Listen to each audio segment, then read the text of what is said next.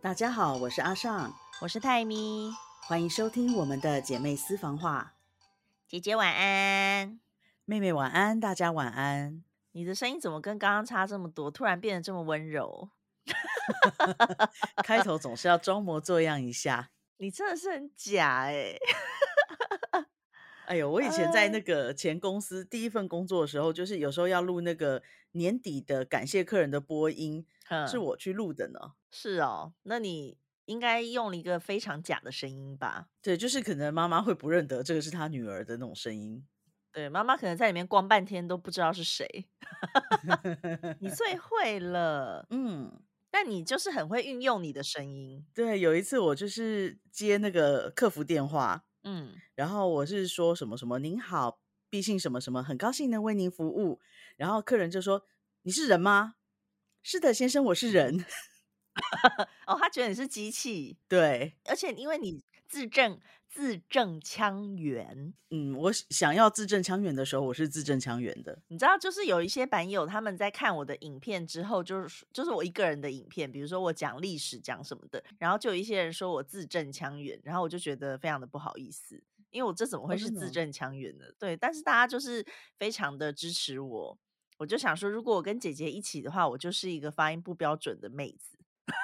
也还好，而且我觉得，因为我们的版友真的是每个都人很好啊，真的，大家对我们都有无限的包容，对对对，然后无限的支持跟鼓励，真的，嗯，好，因为像大家可能不知道，就 podcast 这种东西，不管有多少人点阅，它都是没有任何的收益的，所以呢这些收益就是靠版友们的爱心捐款。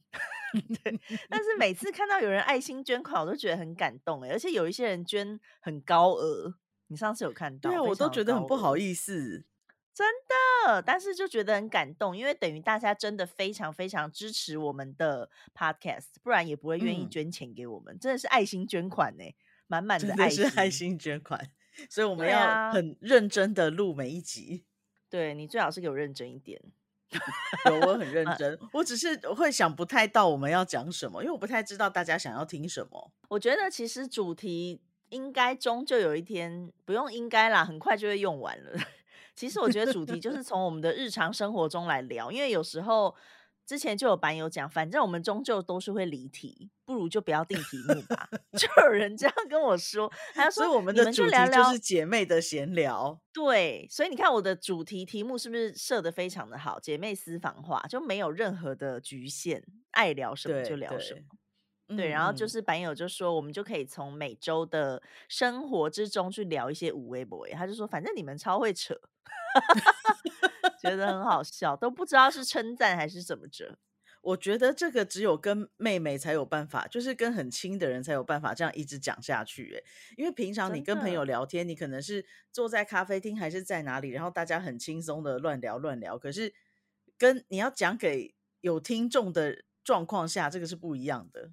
真的，嗯。而且我要跟大家说，就是我们的孟勋开始听我的 podcast 了。我忘记他说他听了几集，可是呢，我不知道他什么时候会听到这一集，因为我相信他的动作非常的慢，但是他有在听。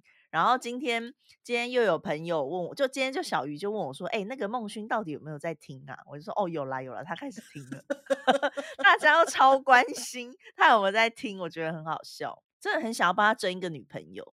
我也觉得，我 觉得孟勋是一个很不错的男人，对他是一个很好的人，他是我的好朋友。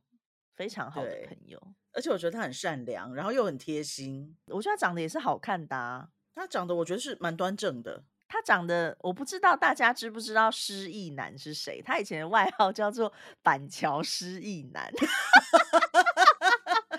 天哪，我这样子有一点的，有一点的，我还笑出来。他以前他以前的外号就是板桥失忆男，因为他以前很瘦的时候，可是他那时候真的太瘦了。你知道，就是如果。一个男生跟一个女生，他们的身高如果差不多的时候，基本上男生就会看起来很容易看起来就比较瘦。嗯，以同样的身高体重来说，因为男生的肌肉比较多，所以呢，我有段时间，可我那段时间其实比现在轻，可是我那段时间看起来真的非常的奇怪，就是很肿，我也不知道为什么，可能加上发型什么的关系跟打扮，但那时候我就觉得他很瘦，嗯嗯，然后我就很胖。对，但是呢，就是现在我们就是渐渐比较接近了，因为大家都长大了。对，反正呢，他就是板桥失忆男，他其实是帅的。我觉得板桥失忆男有点好笑，因为其实，在我们的人生当中，常会有些人长得跟明星会有一些某些角度的神似。然后像我有一个跟我很好的前同事哥哥，他长得像小钟。然后有一天我就跟他讲，我说你长得好像小钟，然后旁边就有同事把我拉走，就说你怎么敢讲这样子的话？我说为什么小钟没有不好看啊？对啊，我觉得小钟很可爱啊。然后就他其实是好看的，嗯，对。但是哥哥没有什么反应，所以我就没没再提了。呃呃，小钟还不错啊，小钟我也觉得，因为其实我在台湾的。台湾的男艺人好了，年轻一些，我其实根本都不认识。但有一些年纪的，我觉得失忆男长得就不错啊，小众其实也不错啊。嗯，就是而且是开开朗朗、可可爱爱的，我就觉得还不错。对啊，对啊，看起来比较正派的感觉。对对对对，有些人就是就算长得好看，也会有邪气，这样不行。没错，没错，没错。总之，我就是很希望可以帮他找一个女朋友啊。要先讲一下孟勋喜欢什么样的女生。他喜欢的女生哦，超难的。我好吧，那就看缘分了，算了。对啊，就 是总之，我就是希望有一天，当他交了一个女朋友之后，他的女朋友可以就是跟我很要好。嗯嗯嗯，这样就好了。对对对对，好，希望他就是找到他的幸福。对，我们一起祝他找到他的幸福。有这么多人帮他加持，我相信他一定会很快就有女朋友的。我们节目对他很好哎。真的，还顺便帮他加持。大 家听到这个地方的时候，请帮我们就是双手合十，然后鞠个躬，这样。这好奇怪哦，不太对吗？Sorry，不太对啊。那要怎么办？就大家心里默默祝福他就好了嘛。真的，好好好，OK，OK。嗯，好了，我们呃，我要讲我前两天去露营回来的事情。你知道，我真的不太理解你们怎么会对露营这么有兴趣。好好玩哦！我觉得，我觉得一个部分是因为我去那边没有做什么事情，因为阿仔就是会把帐篷 把帐篷自己弄好，然后我在他弄的时候，因为你知道有时候他可能很热或是很累，时候会生气，但是我就会在旁边固定的会问一下：“你真的不用我帮忙吗？你真的不用我帮忙吗？”你知道，就是要显示我有要帮忙意思的吧？对，是你没是你说不需要的，但是我的诚意要 在，所以我都有在 问。对，总之呢，就是我们等于是第二次嘛，但是他还是说不需要，而且他这次真的嫁的很快，嗯，所以呢，我就是相信他以后都可以靠自己。而且因为我们的帐篷其实 我们的帐篷没有很大，所以其实我们两个睡是很刚好的。但是因为像那个导游朋友，他就一直在暗示说，他就是讲说。哎，我也想要去露营，然后一下又暗示说，我是不是只要带个筷子、汤匙就可以参加了？然后我们就会一直跟他讲说，哦，我们的帐篷很小，哦，我们的椅子只有两张，但是这都是事实，因为我们两个的睡袋跟行李放进去，整个帐篷就是满的。我们的帐篷很小，而且我觉得就是跟不是真的那么熟的人睡在一个空间很奇怪。他，我们我跟他睡过一个空间，就是可是我们是去一个 glamping，就是豪华露营，它是一个房子，一个房子式的。然后他睡地上，我们两个睡床上，所以跟他睡在一个 OK 的空间是可以的。但是呢，帐篷真的太小了，他可能必须睡在我们其中一个人的腿上，不然 根本没有地方啊。总之呢，就是。我就觉得说，你如果自己有准备的话，其实一起玩我都很 OK。但是你不要想要睡在我的帐篷里，它就这么小。对。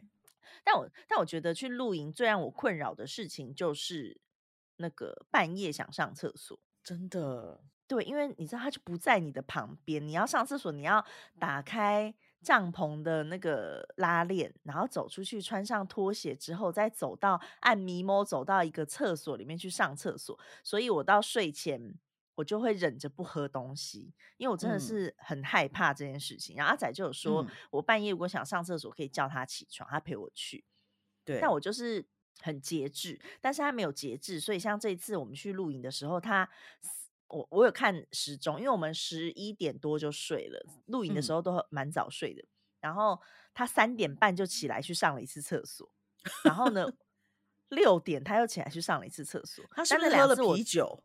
对他喝了，他喝比我就是因多为喝啤酒啊，喝啤酒就很容易上厕所啊。对，然后呢，我就是眼睛有张开看到他去上厕所，然后其实我也有一点想上，但是我就是告诉自己不要不要，赶快闭上眼睛，赶快睡着，睡着就不想上了。我就是熬到早上八 点多才去上，但是起床的时候，你知道就觉得天哪，我如果走到那个厕所的路上，会不会膀胱就爆掉？就是会有这种困扰哎、但我还是觉得露营很好玩。然后我们这次去露营的那个地方，反正那个老板，因为呢，我们租的那个营地是大家不会先去选的一个位置，它处它嗯没有在最高的地方，所以它的 view 不是最好的。但是我觉得其实那个 view 看起来都就是大同小异，对我来说那个 view 不是那么的重要，因为其我之后再给你看照片，它其实没有好到就是高一层还是低一层都一样。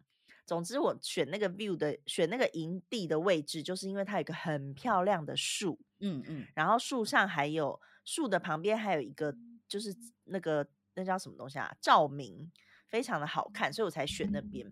然后呢，那个老板那时候就跟我们讲说什么有人想要多住一晚呐、然后问我们可不可以换位置啊，但是我们就拒绝了。所以拒绝之后，我觉得老板的态度就不是很好。然后后来等嗯到我们到现场之后，老板就讲说：“你们这草等旁边的草地，明天会有人来办活动，会很吵哦，你 OK 吗？”嗯就就这样讲。然后我们就想说，因为其实那个草地的声音，不管在哪，一定都听得到。就是它的营地是围着那个草地的，所以不管在什么位置，我觉哦得都差不多。所以我们就说没嗯有差，因为我们来这个营地就是为了这个位置。你如果要叫我换别的位置的话，你就应该要早点告诉我。对对我就会选别的地方。那我觉得不可能是当天才知道有人要租吧，我觉得比较难，因为是一个很大的嗯嗯活动，那一定是早就已经定好的，而且是公家机关的活动。你知道公家机关不可能在活动前一天才定，嗯嗯嗯嗯，所以我觉得他是故意没有讲，因为他怕讲了之后，我们可能就会说，那我们不要不要来什么的，要退钱之类的，他就没有讲。有可能。总之呢，嗯对，总之呢，那天其实他们没有很吵，因为他们的麦克风没有很大声。可是呢，明明就不可以在我们的营地前面停车，但是他们都把所有的车都开到我们前面，而且他们开进，因为是石子地板、石石头路，都用嗯标的，然后那个灰尘就这样咻这样飞起来，你就会看到一阵风沙。每台车经过的时候，就是一阵风沙。嗯，后来我们有跟老板抱怨，但老板就讲说什么：“哎呦，我有跟他们讲，叫他们不可以开进来啊，可是他们都不听啊，什么什么什么的。”但是我觉得嗯你，你就是应该要一直在那边提醒他们这件事情啊。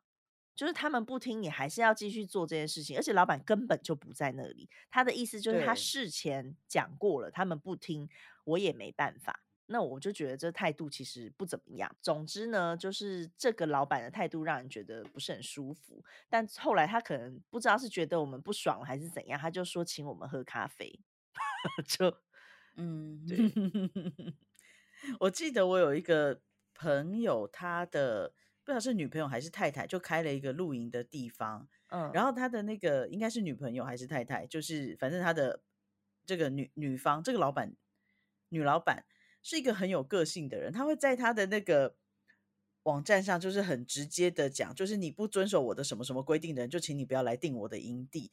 他会把他的营地嗯管得很严格，然后而且我看他一些营地的照片都很漂亮。如果是一个对露营有兴趣的，我会想要去他的营地。可是因为我我不是，我就是一个很怕蚊子咬，然后我就是一个都市怂，真的真的不想吃苦的人。吃不了苦啊，完全不行。对对，反正反正那个老板，而且你知道，除了那些人之外呢，还有一堆人都进来我们前面回转。然后老板就说他在前面有写一个，就是这个这一条路只有露营的人可以开进来。然后他就想嗯，说，我也没办法啊，他们都不看。他什么都没办法。对，但是他那个板子前面长满了草，根本看不见。哎、而且有时候就算告示再怎么清楚，你真的就是看不到。对，而且你知道吗？因为它是一个 Y 字路口，嗯，然后他把那块板子放在 Y 的正中间，他就写，它上面其实写的是露营客以外禁止进入。可是呢，你放在中间，你根本不知道它是指往左边那条禁止，到底哪一条才是禁止进入？对，而且重点是它的草全部都盖住了，没有被盖住的只有“露营客”三个字。那你说到底是要什么意思呢？所以我就是决定，我我一定要在我的部韩国部落格上面写一下，要建议老板除个草。对，我觉得有时候人真的是也会没有注意吧。像我今天早上我在烤面包的时候，我就面包放进那个烤面包机，然后我就想说，为什么它卡在那个面包机里面？所以我就自己把它夹出来。嗯，那个面包已经就是整个黑掉了。嗯，然后旁边就有另外一个客人，然后呢，他就指着。面包机上方有一个牌子，就是不可以烤可颂面包。嗯，然后我就说对不起，我真没看到，因为那个高过我的视线范围，我真的不注意。我知道，因为因为比一般人就是矮小了一些。对我真的比一般人矮，所以我真的没有看到。我常常就是，可是为什么有些烤可颂啊？它的那个面包机，就是你知道，像一般餐厅，它会有那种一直进去然后掉下来的那种，那个那个它是像输送带一样的。我知道，我知道，我知道。对，那可颂的他们做的可颂高度比较高，所以它会它就卡在中间了。对，原来是这样。然后我就在那边挖那个可颂，挖半天，但是它烤过好好吃哦。哎，好好笑哦。对，反正我今天早上就是不知道在干嘛，反正我就起来，然后晃晃晃晃去餐厅嘛。嗯，整个人我觉得可能还是有点迷迷糊糊的。一方面是我没有看到这个，然后再来就是我在放那个我在用咖啡机的时候，我把咖啡杯放在不会有咖啡出来的那个地方，也是旁边一 个客人提醒我，就是它有两它有两个口，可是只有一个口才才是真正咖啡会出来地方。然后另外一个是干嘛的，我不知道，但是我就不晓得为什么，应该是牛奶吧？另一个是牛奶之类的，反正我就嗯啊，可能是蒸汽，反正我就站在那边，然后觉得有点累，然后就放下去。因为很讨厌的是，我今天又很早醒，嗯，对，就是不知道那么早醒干什么，真的。然后呢，所以客人就有点时候咖啡还没出来，还没出来，还在还在那个磨豆子，还在酝酿。OK OK，对对对对对，好险。对，反正我今天早上就这样傻傻的。为什么你要这样？你不要造成人家的困扰。真的，但还好我都有收拾残局，我把可颂挖出来，太好笑了。对呀，然后哦，我觉得那个早餐还不错。是哦，里面有什么？有很多种果汁，然后有牛奶，有优格，有水果，有沙拉，有其实是蛮一般的，可它的口味算不错。而且我觉得，因为我。嗯，我这次是去住一个晚上，一千一千七哦。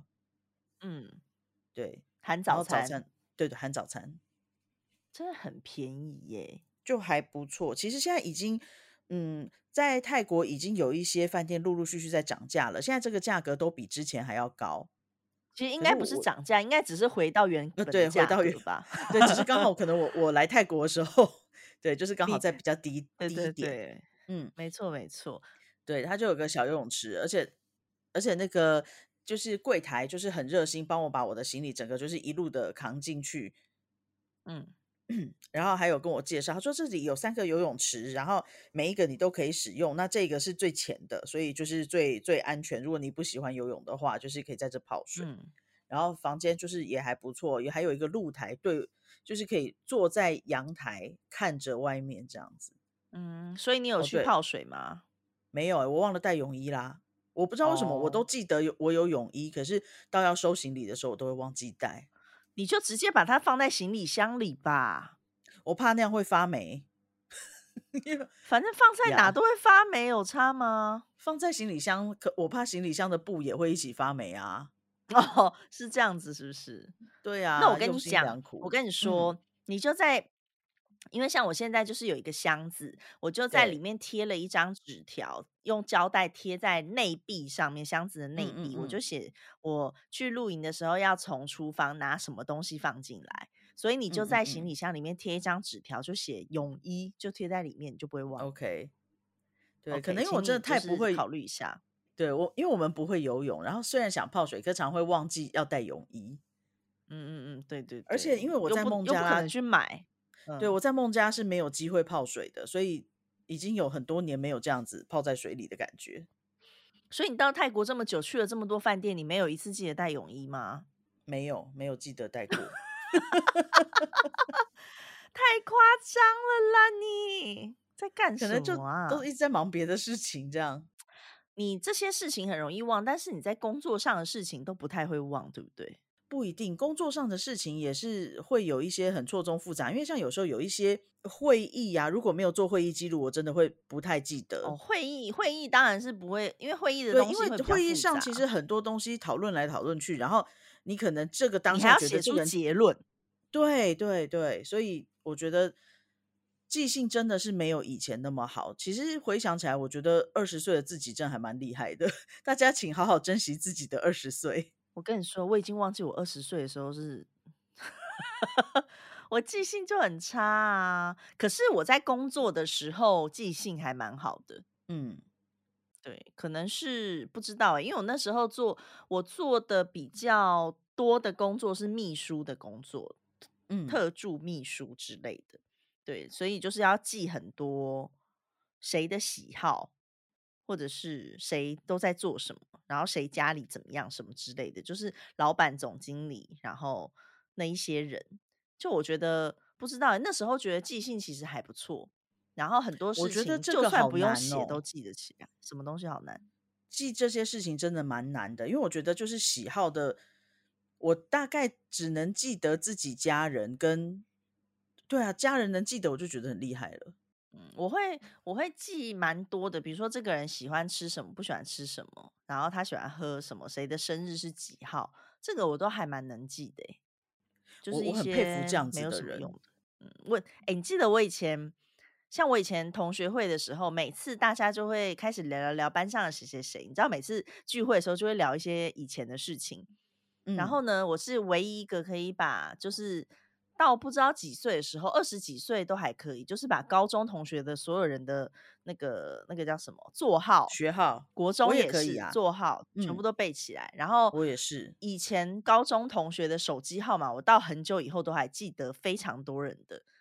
可是你知道后来，因为那时候真的会打电话，对，现在因为不会。打电话了，所以真的记不得。那时候真的都记得哎，我到大学都还是这样记得，而且甚至同学的车号，就是他们可能申请那个停车证，就问哎阿尚我的车号几号，我就告诉他他的车号几号，就是全班的车号，然后同学的电话扣机号码我也是记得。那个各位扣机上次我们介绍过，呃，那你有什么好觉得这些事很难？你明明就都会。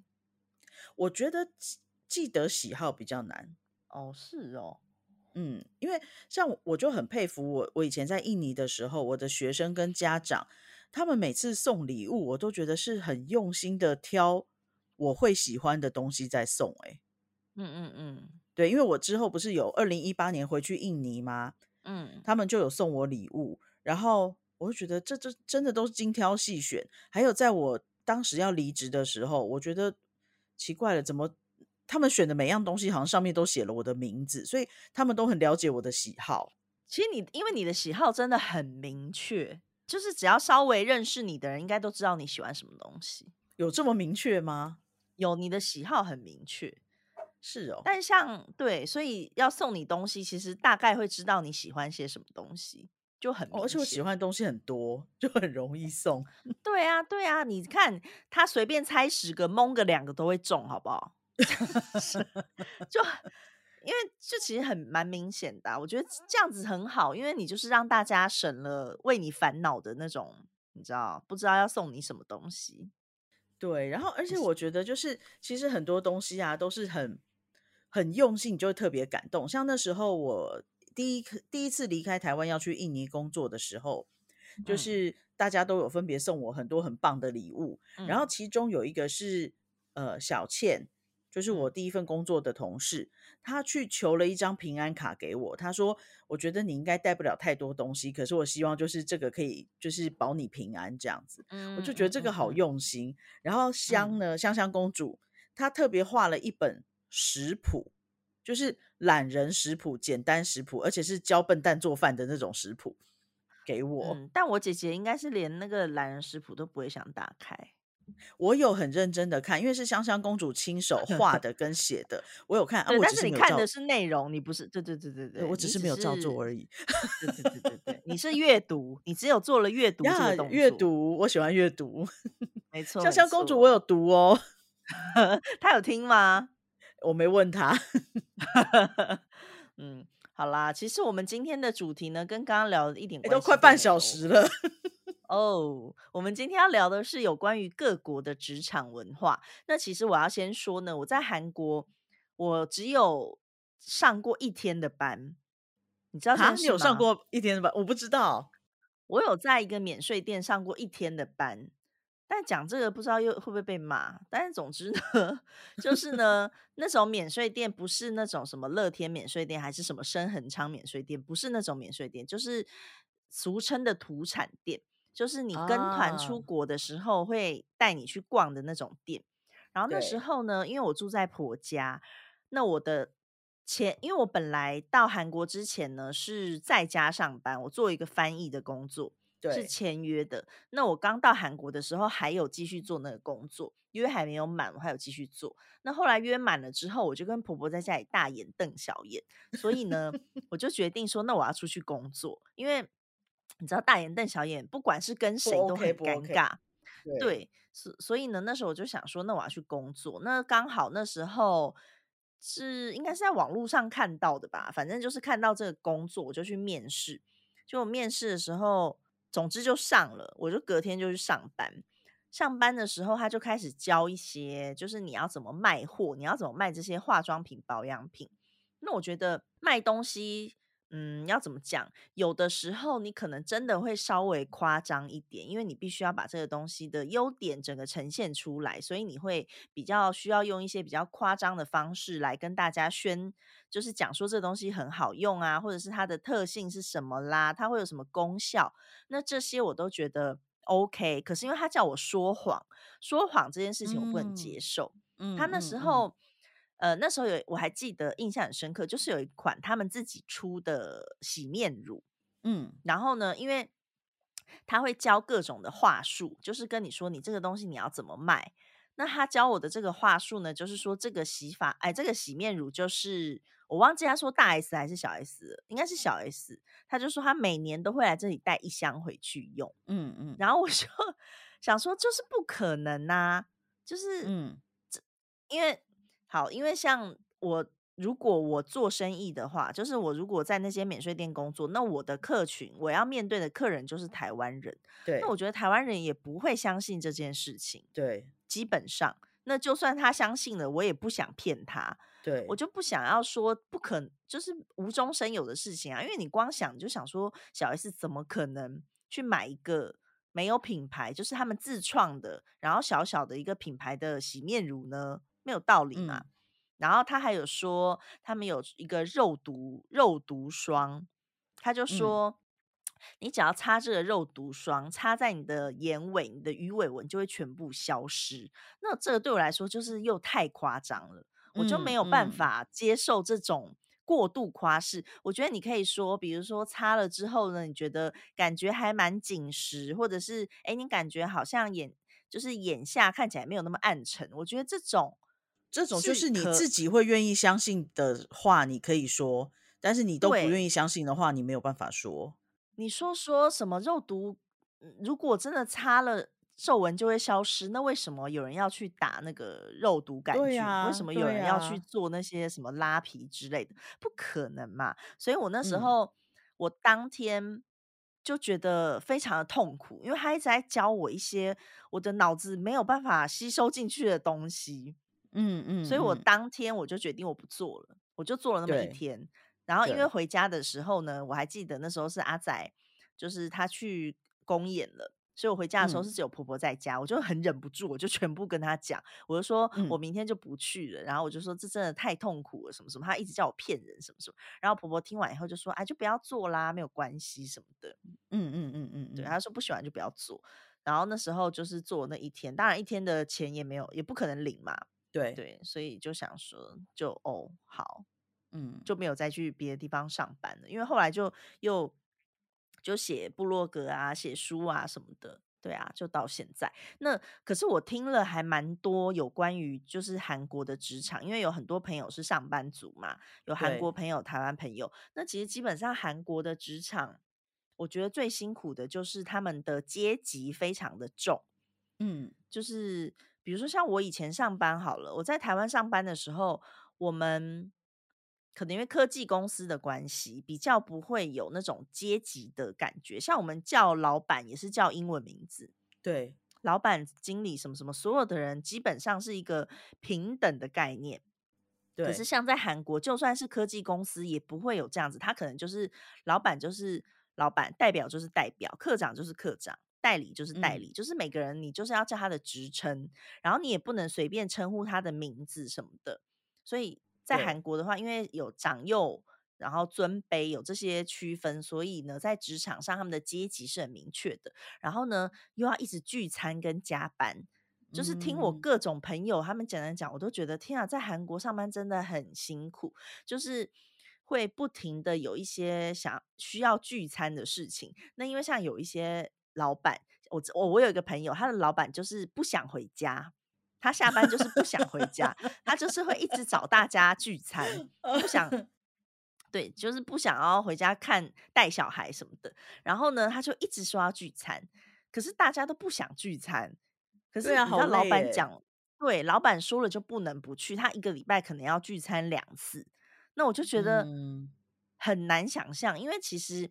我在台湾工作的时候，当然我没有工作过很多年啦。可是呢，我在台湾工作的时候，我们我跟同事的交集，比如说下班偶尔一起吃个饭，但是我们不会每天下班都腻在一起，没有这种事情。嗯，下班就是各自做就回家了，就各自做自己的事情。可是像我一些朋友，他们就是下班之后，你等于聚餐，或是跟同事去吃饭，跟同事参加什么读书会。还是进修什么的，其实就是等于是工作的延续。对，那像那个朋友，他就说他老板就是热爱聚餐，逃都逃不掉。然后那时候呢，因为疫情的关系，韩国这边是那时候有规定，吃饭不可以超过四个人吧？我印象是四个人，现在有点忘记了。然后他就说他老板就是会大家一起去，然后分很多桌坐。然后呢，因为规定九点只能吃到九点，所以呢九点之后。就又全部带回公司继续聚餐，就是买买回公司，然后他就觉得超烦，就很想要举报他老板。嗯，对我就想说，真的很烦呢，因为我没有办法想象，如果一个礼拜老板要找吃饭找两次是什么感觉。对我我无法想象哎。对，因为我觉得自己的时间很重要，下班了就是下班，你要下班要休息到你隔天见到老板才会心情愉悦，不是吗？对啊，对，所以像韩国就是像聚餐啦、加班啦，然后还有一些比较严谨的工作的态度，那种我觉得听起来比较累。可是韩国当然也不是全部啦，因为韩国也有很多新兴企业，对，然后比较自由的企业，那那种听起来就还不错。像有一些，因为我很喜欢看某一个综艺节目，然后他就是会介绍各种不同职业的上班族。那之前就是很像你之前的，你很像你之前的那个 YouTube 影片，也是有类似的。对，我的今天也上班，就是看了那个节目之后，很想要做的东西。因为节目是这样子，对，因为我觉得很有趣，所以我就也想要访问身边不同的工作的人。那因为其实那个节目，因为综艺节目你的朋友圈找来的人应该是蛮独特的。对，就是朋友圈还蛮多各种各式各样的身份，但是我跟那个节目的不太一样，就是呢，像那个节目，它就是会给那些上班族相机，让他们去拍哦。比如说他们工作的时候就带着，他当然是会先跟公司讲好嘛，就是我可能今天他会拍一整天的工作。对，那他就是拿着那个相机，然后去开会也带着，做什么也带着，出去吃饭也带着，跟同事讲话也带着，全部都带着，跟老板讲话也。带着。然后那个他的座位旁边也会设有小台的那个相机，所。以呢，他基本上就是他可以去拍摄到他工作的事情。那我就觉得这部分非常的有趣，你可以看到很多不同的公司的气氛，对，然后他们上班的样子、他们的座位、他们吃的东西，然后他们的工作内容。可是像因为我拍的时候，我觉得很可惜的就是，我没有办法给他们一台相机，对，那我也没有办法让他叫他们去拍他们的工作，因为嗯，基本上我觉得综艺节目你要取得人家的谅解是比较容易的，但是我只是一个个人，对，又是一个很小也没有什么人追踪的 YouTube。所以呢，就不好叫他们去做这件事情。而且你看，像外送的欧巴好了，我怎么可能叫他去外送的时候还在那边一直在那边帮我拍那些五微博，赚钱都来不及了，我也没有办法。对对对，所以而且很多公司是不不允。许带相机进去的啊。对，那对嗯啊，像那个节目里面也有公司，它的内容其实就是保密的，所以他们会全部帮他打马马赛克。但是如果是我个人啊，要拍的话，他是绝对不会让我拍的啊、对所以我觉得对，这点比较可惜，我就只能做到访谈的部分。然嗯后，嗯。对，可是那个节目那时候就是有看到有一些比较新的公司，比较开放的公司，它就是呢手机会有一个 APP，对，然后你进到公司之后，每个人的座位都是不固定的哦，你就是进那个 APP，然后去选选你今天想坐哪里，你就预定，那你今天就坐那里。我就觉得很好玩，而且它这样座位就我一定没办是法，我坐 我东西超？多的。他东 西就是应该是会放在他们的置物柜，哦对对，就是你到了之后再去拿，然后就有位置，有的位置是可能像那个读书室，就是 K 书中心那种一人一个，然后有嗯的位置可能是像那个叫什么会议室，有的位置可能是沙发区，嗯嗯，然后有的是在窗边的吧台位，我就觉得很好玩。然后那有一个人，他就是点选的时候，因为他可以看到他们整个 team 每个人坐在哪里，他就说他一进去都是先看他们的组长坐哪里，然后选一个离他最远的位置。对，然后我就觉得很好玩啊。然后像有的公司他们会有就是非常豪华的早餐，有一个嗯公司它就是好像一个礼拜有两天都会提供早餐，就是有各嗯，种三明治、水果、咖啡、点心，就会放在一个公共区。对，所以我就觉得看那个节目非常的好玩。我觉得其实你也会喜欢，可是因为它没有好像没有中文字幕，那些公哦，司都太有趣了。然嗯后还有一个嗯女生，她是身兼机长跟不动产，嗯，就对，就是一切都非常，的粗鄙，对啊。但总，之呢，就是韩国也是有各种保守跟新兴的公司，所以我觉得就是不能就是以偏概全。但是大致上来说，韩国的职场文化其实就是比较阶级比较重，然后会有加班加的，你要看人家脸色，你也不可能说，哎，我事情做完了要下班就下班，比较难。嗯，我觉得你讲到的重点啊，就是其实为什么呃不能以偏概全？因为真的每一间公司它会有不同的文化，因为它的组成分子不一样，然后它的嗯核心价值不一样，所以其实你说用用哪个国家的职场来看，这个有一点不准。那嗯呃，我就帮不认识我的朋友前情提要一下，就是我的第一份工作，呃，第一份、第二份都是在台湾。那第一份是百货业，第二份是在大学，那第三嗯份是在印尼当老师，第四份是在孟加拉当鞋业的人资，第五份是在泰国当电子业的人资。所以我经嗯历的，就是你把我们自己的国家加上去，就是我经历的四个国家。嗯那我觉得其实它当然有一个大致上的大方向，可是我自，己不管到哪间公司，我的习惯就是先多听、多观察、多学，少说话，然后可以问问题。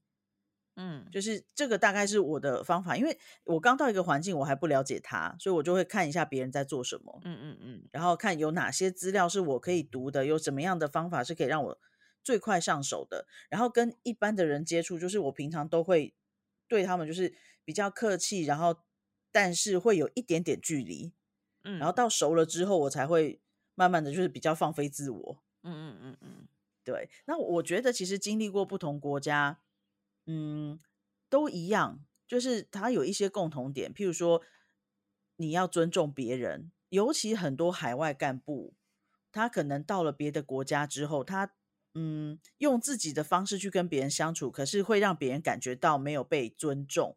所以我我记得我一开始去孟加拉的时候，就是那些呃孟加拉同事非常非常喜欢我，他说，因为他们感觉到我是有在尊重他们的。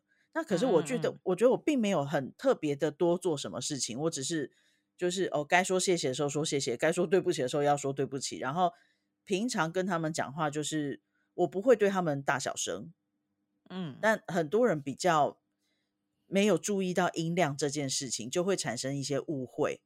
那我刚去印尼的时候也是一样，因为呃，在我们学校就是有不同国家的老师，那那时候那些柜台的行政人员就跟我说，他们觉得就是我我对他们都很尊重。那但是我觉得我做的就是一个很基本的事情而已，我其实没有多做什么。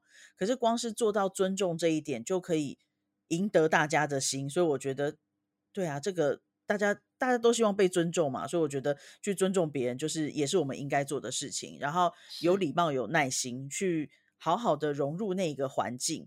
那再来就是有一点，我觉得自己的专业能力非常重要，因为我发现呢，像很多地方，尤其是像我们这些外派的干部，当地人会想要试探你的能力，因为他们其实很清楚你的薪水比他们高。嗯，所以如果你没有能力，他不会服从，他不会服气。对，所以他会用各种方法，对他会用各种方法去试探你的能力到底在哪边。那当你展现出你的能力之后，其实我觉得他们很快就会接纳了。因为我我在孟加拉的时候感觉特别强烈，然后那当然那时候我我也是一个门外汉，然后再跨到那个领域，所以我前面就是也很 很有耐心的在忍耐。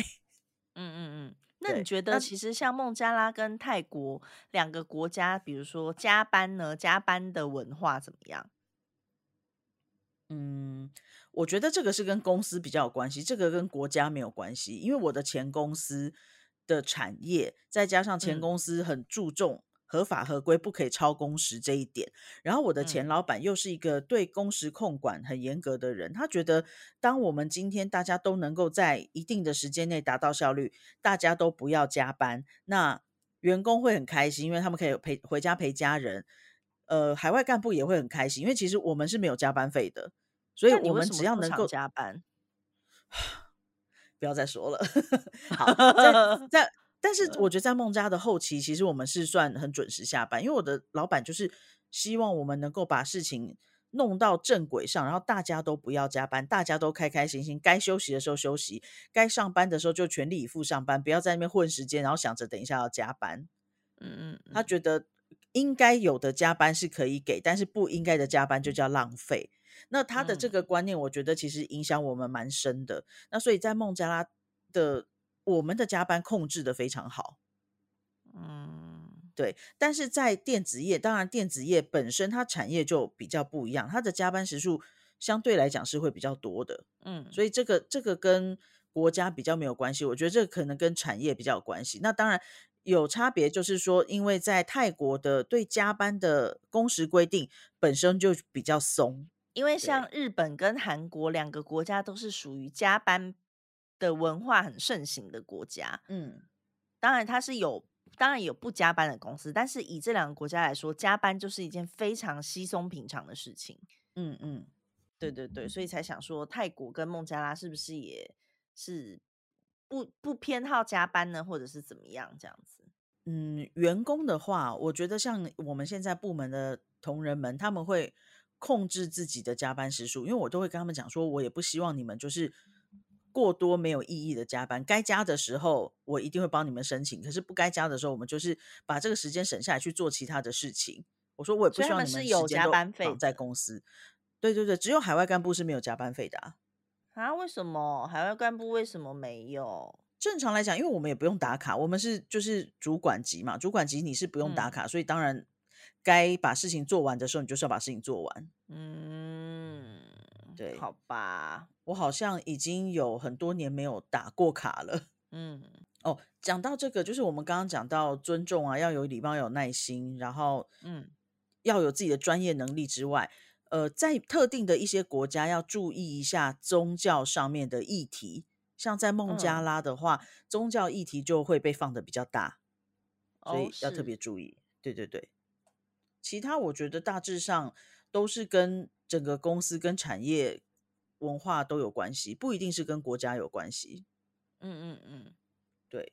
那但是当然，就是我觉得，如果是外派的海外干部、台湾干部要去别的国家，我希望就是建议大家，第一个要真的学习当地语言，不管你讲的多么的哩哩啦啦，只要你有学习的诚意，我觉得大家就会呃就会对你有一个好的印象。嗯，那你自己也会在工作上会比较有成就感。那当然，我在印尼的时候，我并没有做好这件事情，是因为我在学校只需要讲英文跟中文，我平常是用不到印尼话的。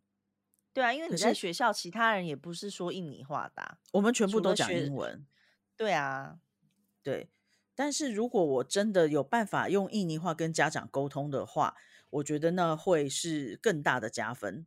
那当然，嗯。因为其实对家长我已经可以用中文跟英文跟福建话，所以其实还好啦，大致上 OK，、嗯嗯嗯。大概可以 cover 我百分之九十几的家长了。嗯，还蛮多的哦。对对对，就是第一个是要学习语言，然后第二个呢，就是要学着在台湾的做事方法跟当地的做事风格当中取得一个平衡，尤其是速度这件事情，因为嗯我们的速度跟别人真的不一样。就嗯像我们如果去新加坡，我们可能也会觉得，哎、他们怎么那么快啊？然后台湾人要是来韩国，应该就会觉得很惊悚。但是你如果去到印尼、孟加拉、泰国，你会爆血管。对啊，因对，为像韩国人都已经觉得台湾人很慢了。嗯 嗯，对对对，对，所所以他们如果去东南亚就更惊人。但是那时候嗯我忘记是什么原因，反正阿仔那时候就在跟他某个朋友在讲这件事情，因为他那个朋友就是属于急急营营，然后非常的很容易很紧张，就是他什么事情都要赶快赶快赶快要赶快做好，赶快做好的那种人，然后搞得自己压力很大，然后不开心，所以阿仔就跟他讲对说，其实你可以去东南亚走一走。他就说我以前也是。就阿仔，他就说我以前也是什么都觉得要赶快弄，赶快弄，很急。可是后来去到那边之后，就发现不用这么急，生活也可以过得很开心。嗯，就是嗯不要把自己搞得压力这么大。就是你，如果你速度很快，但是你又不会觉得有压力的话，那你当然没有问题。可是如果你已经影响到你的生活，你根本就不适合这样子的速度的话，那你其实可以调整一下你的步调。对，他就说，对我其实重之前就是自己开心。嗯，对，因为我之前就很认真的在思考，就是我们常常嫌弃孟加拉同事做事很慢，嗯，然后怎么样怎么样。后来我就我就问我其他的同事，我说：“可是你不会觉得他们那样也很好吗？他们也过得很开心啊，而且我觉得他们是那种知足常乐乐。天派。嗯，对他嗯明明就是工生活的很辛苦，可是他还是很快乐。你不觉得应该要跟他学习吗？这样，对啊，所以我觉得，因为像我自己就是属于，你知道，我就是属于这种派的，就是嗯嗯嗯，就是对比较 relax，然后我就会觉得，其实你只要在你正常的速度内做好你该做的事情就好。当然，或许对某一些老板来说，你这样子员工的心态是不正确的，你必须要做完你的事情，你就要去赶快去帮别人做完他手上的事情，或者是有的老板就算缺人，他也不找人，因为他觉得你这个员工如果加班可以做完，你就做完就好了，为什么要再花钱找一个员工？但其实我觉得每一个人的工时，像主管可能不一定啊，但是员工工时就是这么长。如果他必须要加班四个小时才能做完他今天工作的分量的话，那其实这个工这个工作的内容可能还需要再找半个人来负担。这要从两个角度来看，一个是他做事情的方法，速度，对对对，一个是要看，但是大致上很多老板会觉得会希望员工可以多做一些。当然，老板想要省一些那个什么薪资，那员工有的员工又会比较偷懒，有的员工可能又不想要做这么多事情。当然，这个东西就是很很很难讲啦，因为你要看当下他们的状况是怎么样。但是我现在要讲的就是为什么会讲到这件事情。我刚刚在说什么？都是，你打，都是你打扰了我。我要说什么对不起我不知道你本来要说什么。我本来说了什么？本来是什么情况下说的这件事情？你是在讲说，就是去想，如果速度会影响到自己的压，呃影响到自己的心态，会让自己产生压力，这样是很不好的。然后就是正常，正常你应该在固定的时间内把固定的事情做完，这样子。但我不知道你本来要讲的是什么。我也忘了。好，总之就是是这样。哦，讲到速度这件事情，我觉得，因为有时候啊，真的是我们我们可能接触的东西比较多。像我在孟加拉的时候，我发现他们就是很努力、很认真、拼命做、拼命做，可是他不会跳出来去想说，我现在在做的这件事情要怎么样可以做得更快、更好。嗯，然后要怎么样去节省我的时间？譬如说，假设他要去印一份很多制式的格式，可是填上不同人的名字，他不会去想说我要去找找看 Word 有没有合并列印的功能，他不会这么想，他就会很乖的一个一个把名字贴上去。呃，然后我就不会用吧？对对，就是因为他生活没有这个刺激，他不知道，所以我就会告诉他们说：“哦，我觉得你这样做很辛苦、很努力，那我希望你不要这么辛苦，就是我想要让你三分钟之内就做完这件事情。”我就会教他们怎么用。所以，我我现在在孟加拉，我呃在在泰国，我也有教他我的部门的人用这些东西。就是我说有一些时候，如果会 Word、会 Excel，可以真的让你的生活过得好很多。嗯嗯，对。那但是我自己其实坦白讲，我觉得我我自己的 Excel 也真的是很需要加强，但是已经够唬小朋友了。他们每个人都觉得我超厉害。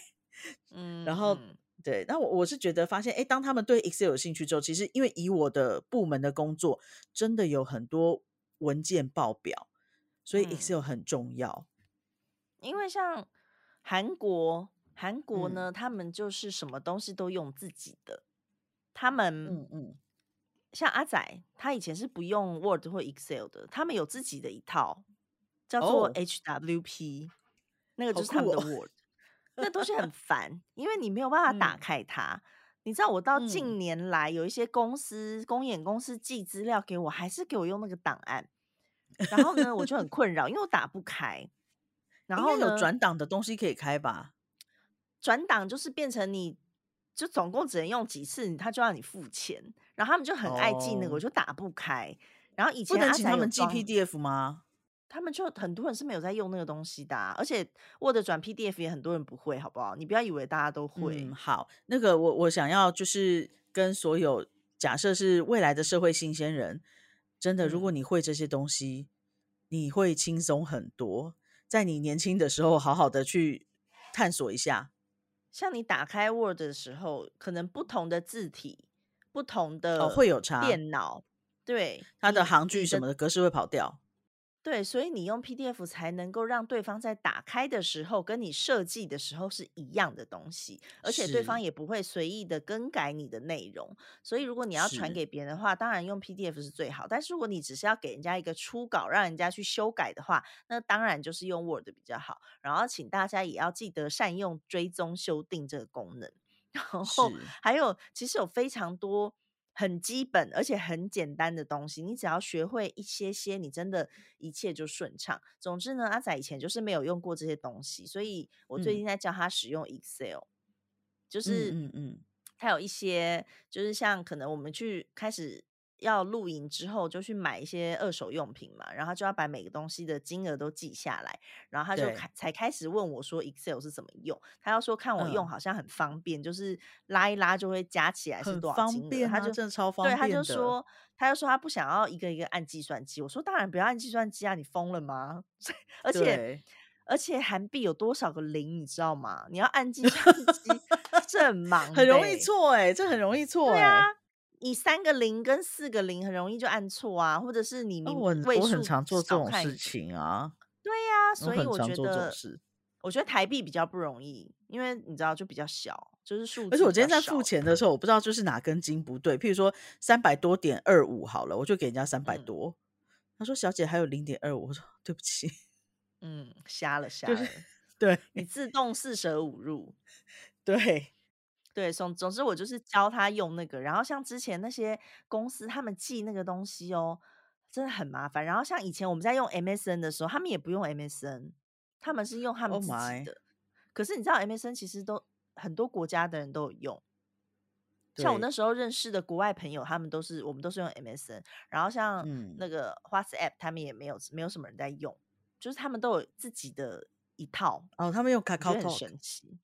对，我觉得很神奇，就是他们都没有在跟 跟世界世界接轨，没有啦。他们当然很多东西是有的啦，可是就是他们很喜欢用自己自己国家设计的东西。但是我觉得 Kakao 这个我可以接受，但是我觉得那个你知道 Office 是全世界都在用的东西，不要这样子。呃，真的，但现在比较少人用了啦，可是还是像我如果去一些公用电脑好了，里面都还是会有这个东西，我就觉得哦，应该好会吧，因为毕竟我想他们如果一开始学的时候接触的是这个，你要他去对改，其啊实对啊，改变是很困难的一件事情。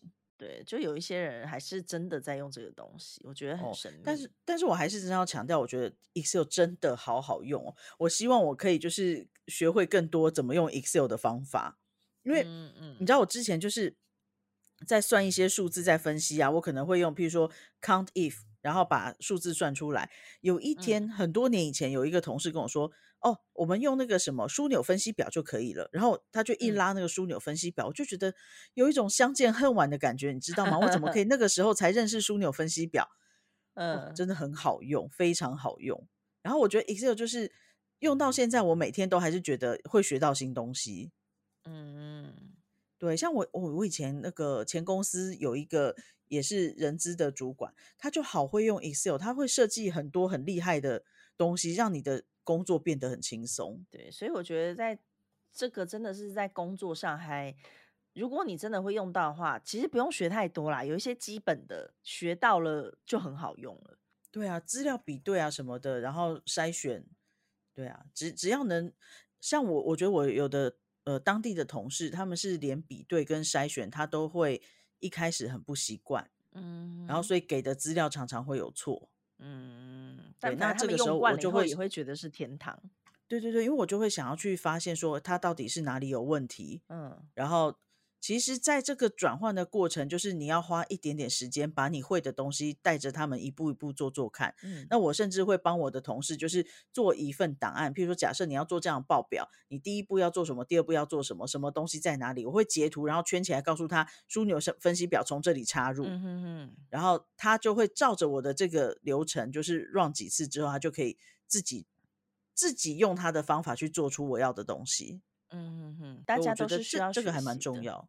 对，因为其实我们到现在我都这把年纪了，也还是要一直学新东西啊。所以我觉得像海外干部到海外，对那些年轻的同仁们，就是要再多包容一点。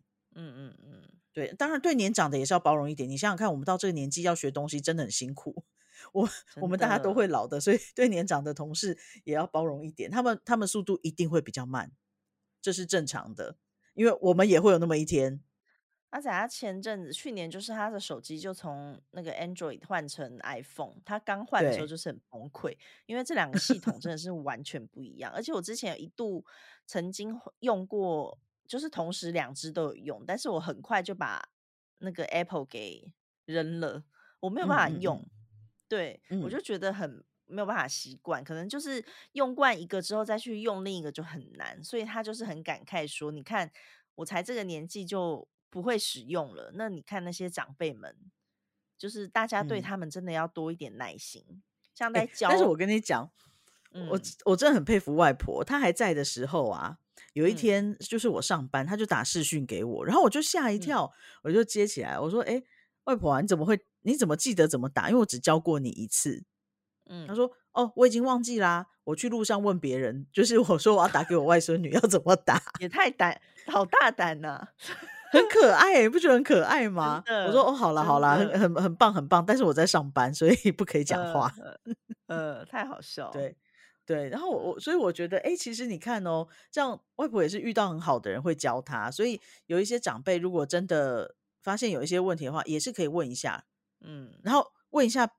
那个跟你没有那么熟的也可以问，因为他比较不好意思对你不客气。凶，真的真的太熟的会说你连这都不会，或是对对或是会对对对不小心就没耐心。对对对，因为我上次也是看到有一个人在讲说他怎么教他妈妈用电脑，然后我觉得嗯就很像我们最早几十年前，没有几十年前，二十年前，在刚开始嗯教妈用电脑的时候，哎、可是我觉得我跟你讲，我妈现在真的很厉害，我很多同事都问我说，啊你妈怎么有办法做这些事情？我就跟他们讲说，哦，我跟我妈啊，哦，她都会，她都会传讯息啊，她会，她会用 Google，她会干嘛干嘛。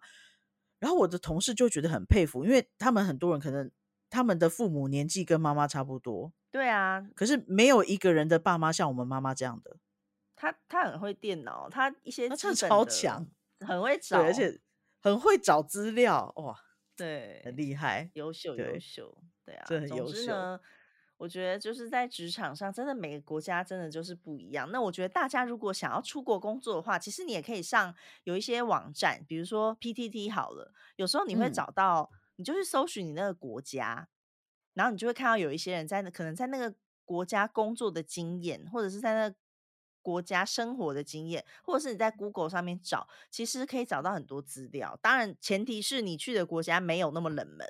像你看，你要找孟加拉，可能就只会找到我姐的的那个粉丝团之类的。举例来 说，以前真的是这样，因为有好几次啊，就是来问我问题的人，其实都是要面试我们公司的人。